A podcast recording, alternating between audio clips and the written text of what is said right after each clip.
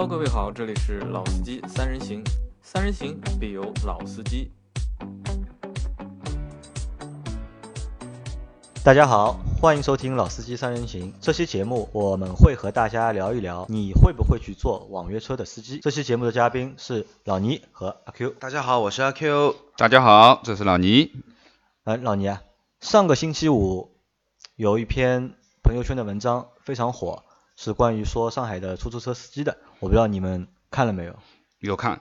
有瞄了一眼，瞄了一眼。瞄了一眼然后那个文章里面说到，就是那个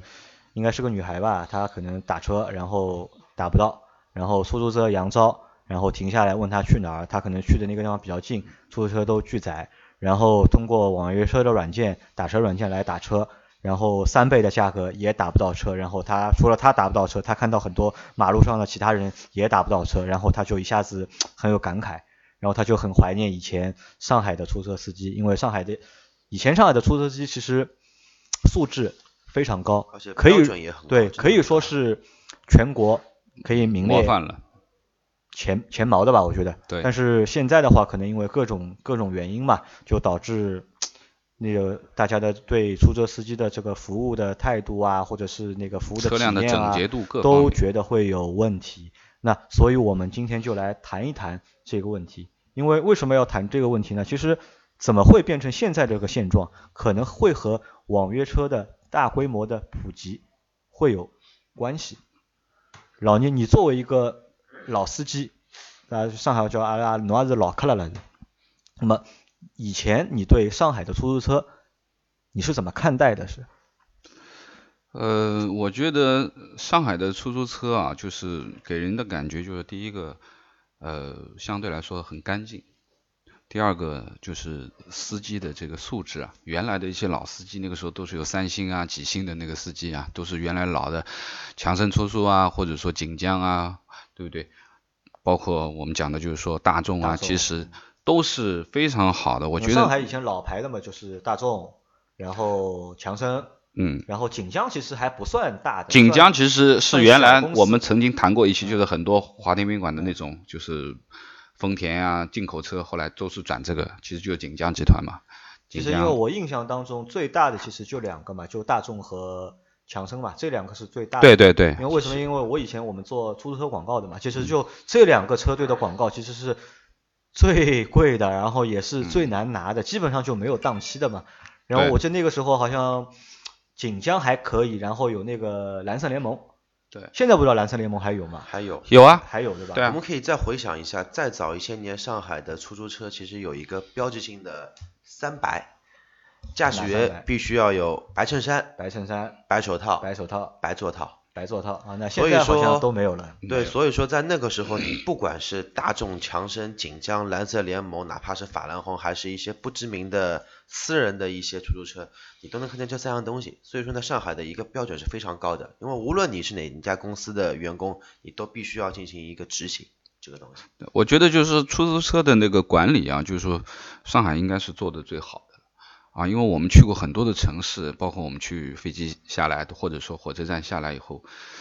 啊，我去过外地很多的城市，都是一团乱，就是基本上你没有一个指定的一个打车的一个公共区域，你可以能够排队等到车，是随便马马路上在在招，但是很多人就是不去啊，等等啊，拒载的这种情况很很很很厉害。但是在上海原来是没有拒载这个说法的，你可以去投诉的。那现在其实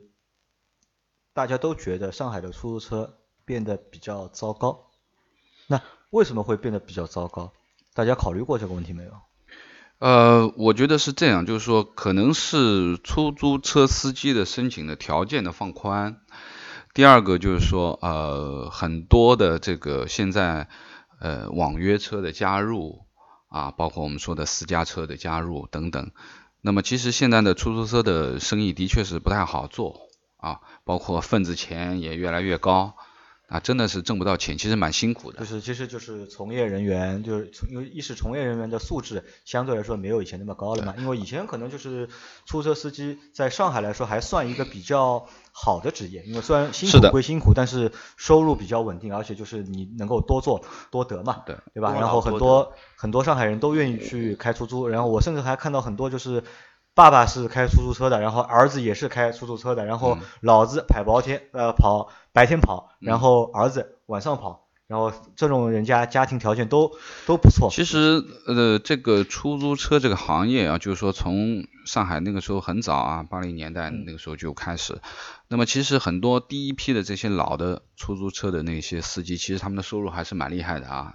那我觉得原来拿个万把块钱一个月是没有问题的，很多年前啊八千一万的。但是其实现在你说拿多少呢？可能现在都拿不到。越来越少了，可能现在能够拿到五千多块钱啊，什么都已经蛮好了。还有很多我我问过，也有些只有拿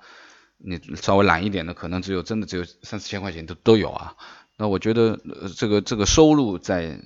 降低，对，在降低。那为什么收入会减少呢？可能是因为市场格局发生了变化。我觉得也不该呃各各方面的成本，我觉得也不能全怪网网约车，就几个原因。我认为是有几个原因，一个原因是现在中国就是特别是大城市的私家车的。保有量增加了，因为我们大家都有车了嘛，对吧？就是我们如果都有车的话，其实我们我们这群人其实理论上应该算是主力的打车人用车人群吧。如果我们都有车的话，那可能就不需要再叫出租车了嘛。因为我以前我没买车的时候，我算过的，就是我爸爸帮我算过，因为我我以前搜集那个就是出租车那个发票嘛，然后我爸帮我算了一下，大概我最多的一年我叫车大概三万多块，就一年叫掉三万多人民币。然后后来我爸就问我，你他妈干什么的？你为什么要叫那么多车？你这个两年叫下来，你差不多可以买辆车了啊。那个时候啊，后来我就买车了嘛。我买车了，基本上就叫的相对来说会比较少。我开车的话就不需要叫出租车了嘛。那这是一个原因，还有一个原因就可能就是真的是网约车，因为来了之后，因为这个生意的模式就发生变化了，用户的习惯，这个市场的格局都发生了变化，那可能对出租车。那个行业产生了一点影响，或者是产生了变化，导致出租车司机赚钱没有以前那么容易。我觉得是呃一方面啊，就是说私家车的介入啊，另一方面其实也就是开出租车的司机，其实他的成本在增加，一个是我们讲的份子钱，第二个油涨了多少？对，油一直在涨，对不对？他们每天跑的公里数。三百公里一天这样子，每天要花的油费要比原来要成本要多承担多啊！现在油费那么高，吃饭也贵，吃饭也贵啊！以前五块钱，所有的成本都在上升，但是钱其实我们讲的这个出租车的这个单价，其实它的上升幅度远远没有油啊什么这些上升的幅度来的大，或者说它的份子钱，对不对？那其实它的收入在下降嘛。因为相对来说，中国在中国叫出租车其实还是蛮便宜的，因为我们去国外的话，去日本或者去美国的话。哪怕去近点香港的话，你去香港打车你就知道，出租车都是很贵的。我叫大概我去香港我叫过一次吧，大概反正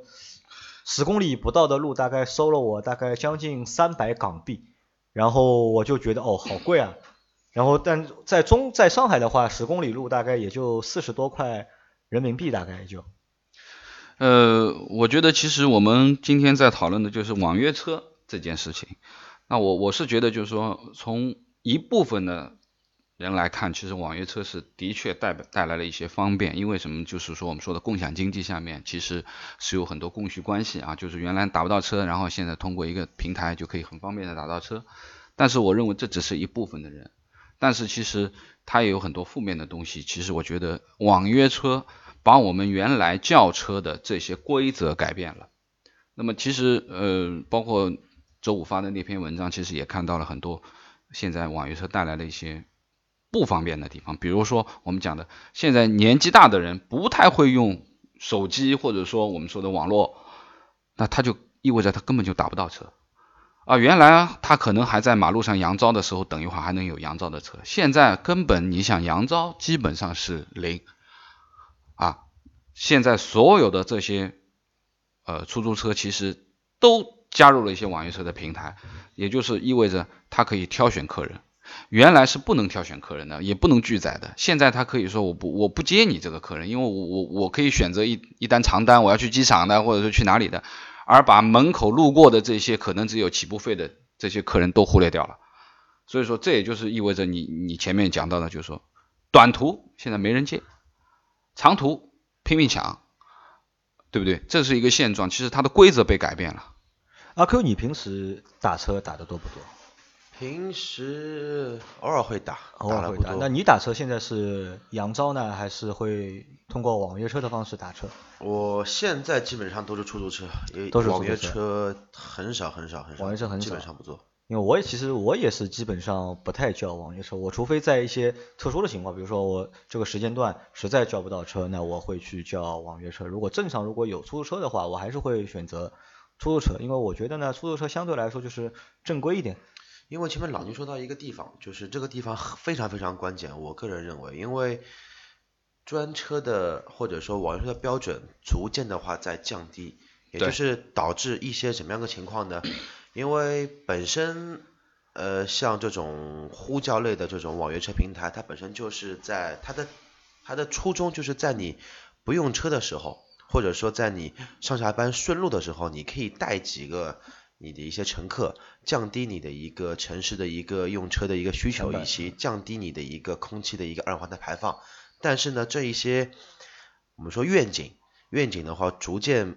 幻化为我们现在的一个专车司机，变成了一个新的职业了，变成一个职业，就类似于以前的上海有 X 牌照嘛，就是你自己如果有一辆 X 牌照的话，对对对，有辆这个车的话，就随便挂靠一个车队，对，他就付一些比较便宜的管理费，然后就能够自己做了嘛，就。他就。简直变成了一个我们说个体的一个出租车个体户，然后呢，有很多城市的完镇并没有因为这一些网约车的一些出现而改变，甚至于说它加重了一些网约车导致的一些路况的一些拥挤以及很多其他的负面的东西。因为至少来说，我之前坐过几次网约车，我发现所有的网约车司机都有一个共通性，我不认识路，不认识路。我不认识路，我跟出租车司机，我跟他说我去某某某地方，比如说我去淮海路唱个歌，我跟他说我去呃 V 秀也好，我去某某某那个酒吧也好，我直接报个名字，我睡一会儿过去。跟网约车司机聊，我还要帮他看导航，我还要看路牌，我还要看某某地方。因为以前出租车司机考上岗证当中有一个科目就是考。背路就是要他要告诉你，我要现在是上车地点在哪里，去哪里，然后你要脑子里马上很快反映出一条最近的或者是最快的通行的路线。这个以前是要考试的，我记得我记我家以前楼上有个叔叔，他就是考那个上岗证嘛，然后考了几次都考不出来，考不出来原因就是因为他背录的那那一关老是过不了，后面搞了很久之后才。才通过的，那可能现在就不需要了嘛。而且就是现在很多网约车司机都是外地人，他可能不在这个城市成长生活嘛，不熟悉这个城市的交通特性，不熟悉嘛，对吧？对，所以说我问大家一个问题啊，就是你们有没有去做过网约车的司机？我有做过，你有做过，老倪你是阿 Q 做过吗？呃，我有做过，你有做过，我有体验过。那谁做的比较早？老倪你是几几年做的？我应该是一四年吧。一四年，阿 Q 你呢？就去年。去去年啊，那让老倪先来，老倪和大家分享一下，就是你当时是在什么情况下，为什么会去做网约车的司机？我觉得可能还是玩吧，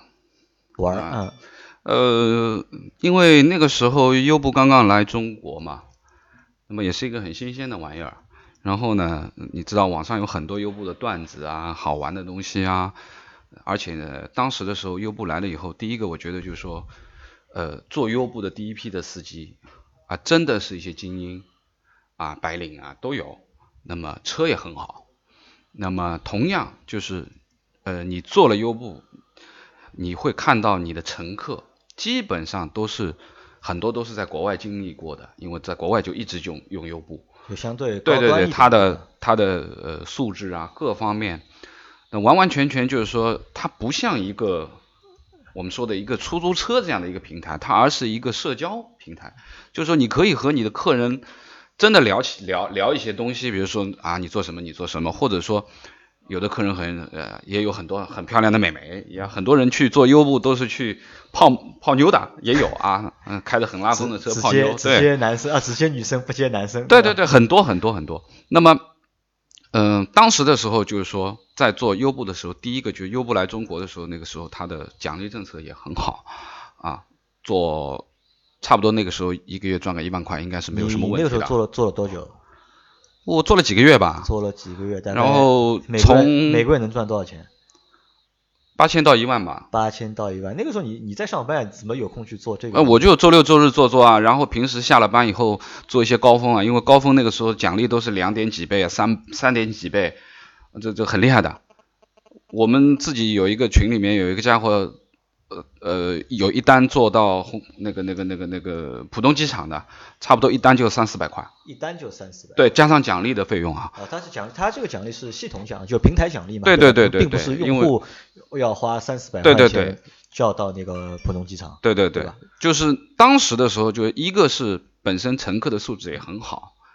呃，第二个就是说，呃，平台的奖励制度也很好。那么，因为当时我们第一批的时候，对于车辆的要求，对于牌照的要求都是有门槛的。都是有门槛。对啊、不是像现在比亚迪啊什么都可以做嘛。那个那个时候其实真的你你随随随便便叫到一辆三十万五十万的车很正常，甚至于叫到特斯拉啊等等都有啊，叫到过玛莎拉蒂、特斯拉都能叫得到。那么那个时候是我觉得那个时候平台更多的像一个社交的一个平台因。为可能就是那个时候，就是双方的用户，就是司机啊或者乘客用户、司机用户，他们都是相对来说比较高端，对然后所以说整个就是使用的人群也就高端吧。对对对对，基本上你去看，就是我们那个时候在做这些优步的时候，你在商务区你接的单子非常的多，就上下班的商务区，嗯正大广场啊，或者说浦东陆家嘴这个地方，基本上你是，嗯、这个单子满天飞的，啊，当然那个时候还还在抓呢，有的时候还在抓，因为是还不合法嘛。对对对，吧那个时候还在抓，那你做了三四个月，那后来为什么不做了呢？呃，一个是本身自己比较忙了，呃，一部分啊，第二个就是说，我觉得就是说乘客的素质在下降。乘客的素质在下降。对对对，那么最简单的就是说，你有的人上来以后会说要抽烟，那原来从来没有发生过，客人上来说坐在车里要抽烟的，那我们原来做单子的时候从来没有碰到过这种，啊，包括女生上来说要抽烟，那我觉得这个就有问题了。第二个就是说，呃，整个的平台因为竞争，包括那个时候逐步逐步市场已经占领了以后，它的奖励的政策也在下降嘛，啊，奖励的倍数也在下降。那么，呃，你知道我我是一辆 SUV 的车，我的油耗很高，肯定要比普通的车要油耗高，可能一百公里要十几升啊，嗯、城市堵车的话可能要十四五升这样子，那就不合算了。那你怎么算都划不回来了嘛？那我觉得那个时候好玩嘛，也已经玩过了，过了就就结束了嘛毕竟不会，我们不是对那种心态就是是说你，你从做第一单的生意，有点战战兢兢的，不知道怎么弄嗯啊。然后你做了熟了以后，哎，觉得蛮好玩的。然后后来变成一种心态的转变，就是说越做越有劲，嗯越做越有劲。因为这你单子一单连一单的时候，就是说你会觉得很好玩在玩游戏啊，就是？真的是很好玩。打在在通关，对，就是你一天完成了这些东西，跳个信息对吧？让你到哪里去接个人，然后你人接到再送到哪里，然后啪钱进来了，对吧？呃，这个很快，而且就是那个时候也有级别嘛，就是优步司机有游侠啊、有武林高手，呃，对吧？有高手，然后有一代宗师。那我们那个时候的五十单以上，每个月每周五十单以上，都基本上都是最高级别的奖励啊，最高级别的奖励。那么那个时候蛮好玩的。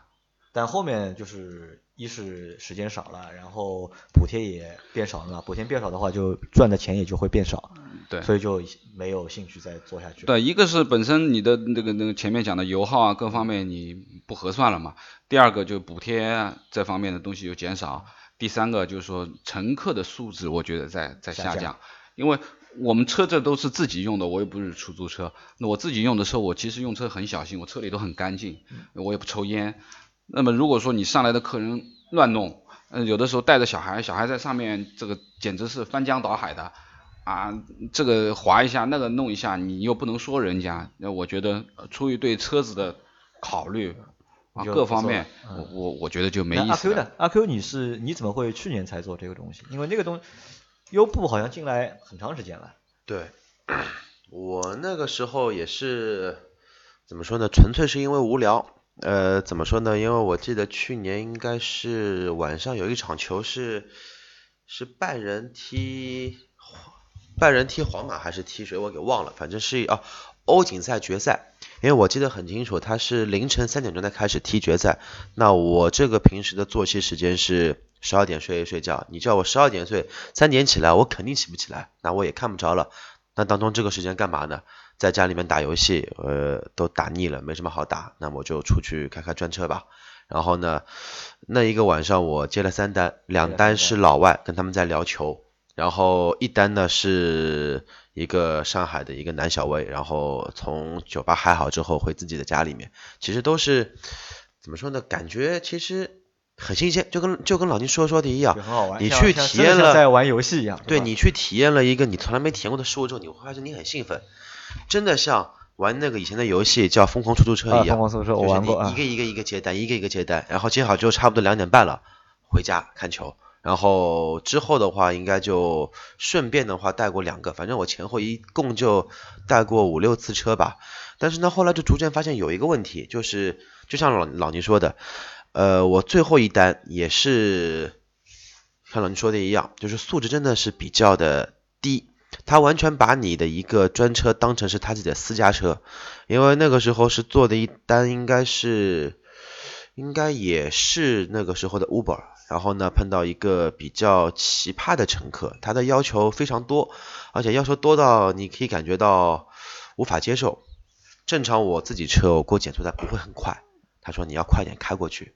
然后他们一共坐了四个乘客在我车上。然后一开始的时候，他是点击了我是用车是一个人来使用。其实那个时候我已经有一些不开心了，因为我的后排一般都不坐人，后排都放下我的笔记本电脑，放下我的包，放下我的一些私人用品。我先要理后，我我先要理后排，理好后排呢，发现他们六他们三个人呢，因为可能说是一些呃自身有一些体味的人，然后他们也不注意，刚刚抽完烟，又混杂了一股体味，又是大夏天的，我车内又开了空调，开了内循环。你可想而知这种味道，自然味。呃，可能说怎么说呢？这个味道真的是无法来形容，真的是无法来形容。从此以后，我就把那个 app 给卸载掉。你就不不想开了就。对，然后我自己的个人经历呢，之前有有有，如果说是因为出租车跟专车有差价嘛，因为以前为什么叫专车，就是因为它便宜。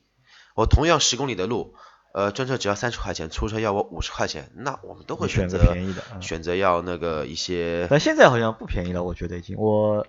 上个星期叫过一次，我发现好像蛮贵的。我从公司叫到家里面，因为花了我将近五十块因为钱，已做的人少。经合并掉了，合没有并掉了嗯竞争了。市场被垄断了，对吧？还有就是一点，就是因为在许多的新闻上面看到一些专车的一些恶性案件，虽然说我的我上海还好了我感觉哦，我的个人的抵抗能力还挺要强的，也不会去担心人呃个人的一些人身安全问题，但是呢，会考虑到一些麻烦的事情。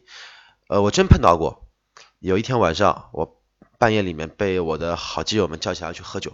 然后我就没开车，车扔在小小区里面，打了一个车走，因为我打不到出租车，叫了一个专车，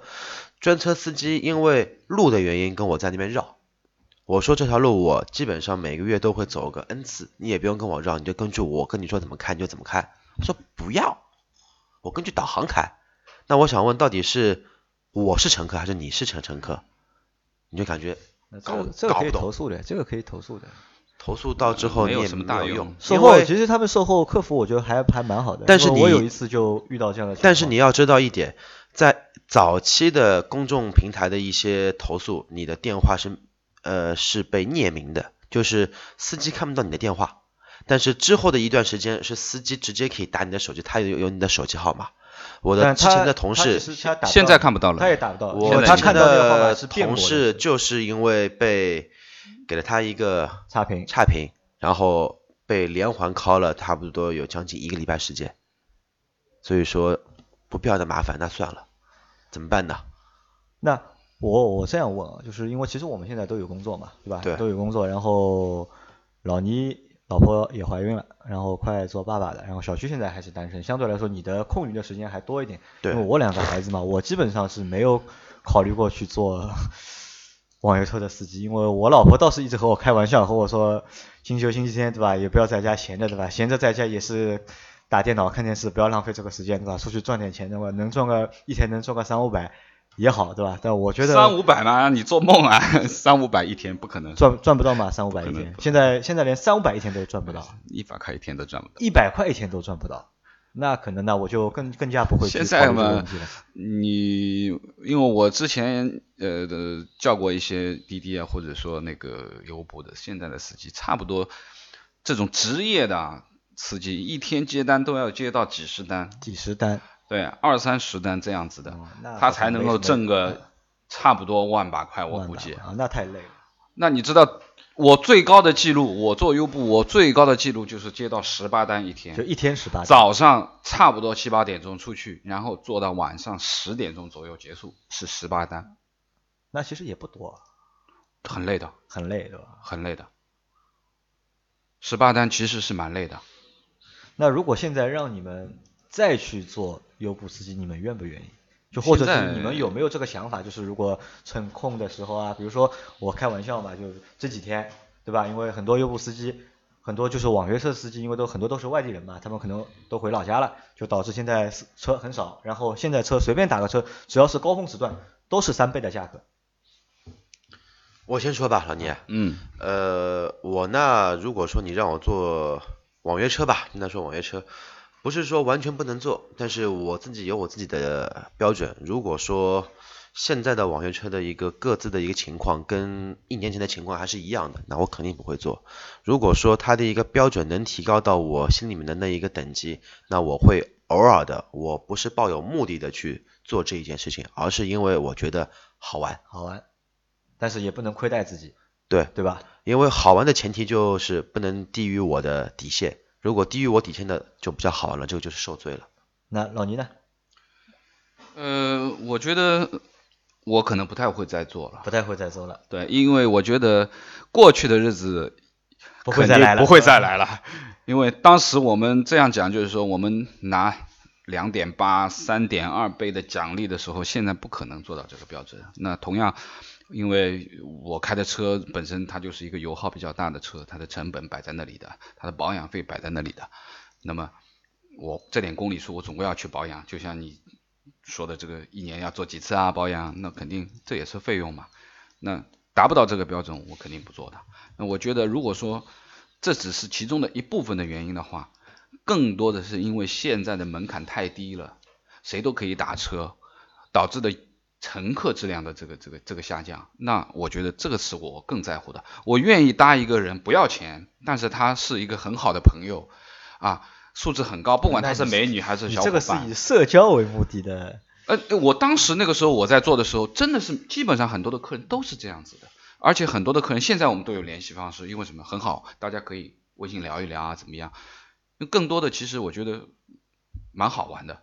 那么现在的话，你个人的素质啊，各方面的东西啊，就像前在前面阿 Q 在说的车的味道，那我我曾经在在一个夜店门口接过四个男的，满身的酒味，那你怎么你拒载吗？不可能，而且路上一路的就在呃呃呃，我就真的怕他吐在我的车上，我就疯了。这个，那我觉得这种，所以说我基本上晚上到十点钟就拜拜，我所有的单子基本上到晚上十点钟以后，我不接夜夜单的，我夜里面会接到很多喝完酒的人，这是一个问题的。那么我原来做做优步做到早上出门接一单，因为基本上从我们家出门，基本上都是市区去去城城里面去上班的，那我肯定顺路，我早出门半个小时左右，我就可以顺路带一单去市里面，哪怕稍微拐一点点，问题不大。回来晚上下班以后五六点钟的时候，因为那个时候是打车高峰，又是奖励最高，那可能我也就接个三四单，那平时也就差不多一天四单，五天二十单，